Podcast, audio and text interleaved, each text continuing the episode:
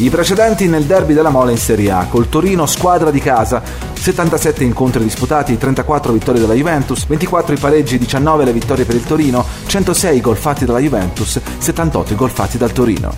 Totale in campionato 155 incontri disputati, 74 vittorie per la Juve, 46 pareggi, 35 le vittorie per il Torino, 238 i gol fatti dalla Juventus, 156 gol fatti dal Torino. Primo e ultimo derby in trasferta in campionato con il Torino. Il primo Torino-Juventus 0-0 all'ottava giornata del 1929-1930. L'ultimo Torino-Juventus 0-1 alla settima giornata dello scorso campionato 2021-2022.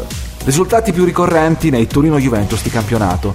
0-1 con 14 presenze e l'ultima alla settima giornata del 2021-2022, Locatelli all'86esimo. 0-0 con 12 presenze, la più recente al nono turno 1999-2000. 2-1 con 8 presenze, l'ultima la 32esima giornata del 2014-2015.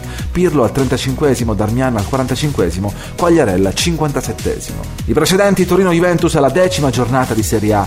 7 incontri disputati, 5 vittorie per la Juve, un pareggio, una vittoria per il Torino, 13 gol fatti dalla Juventus, 4 i gol fatti dai Granate. L'ultimo Torino-Juventus alla decima giornata di Serie A risale alla stagione 2002-2003.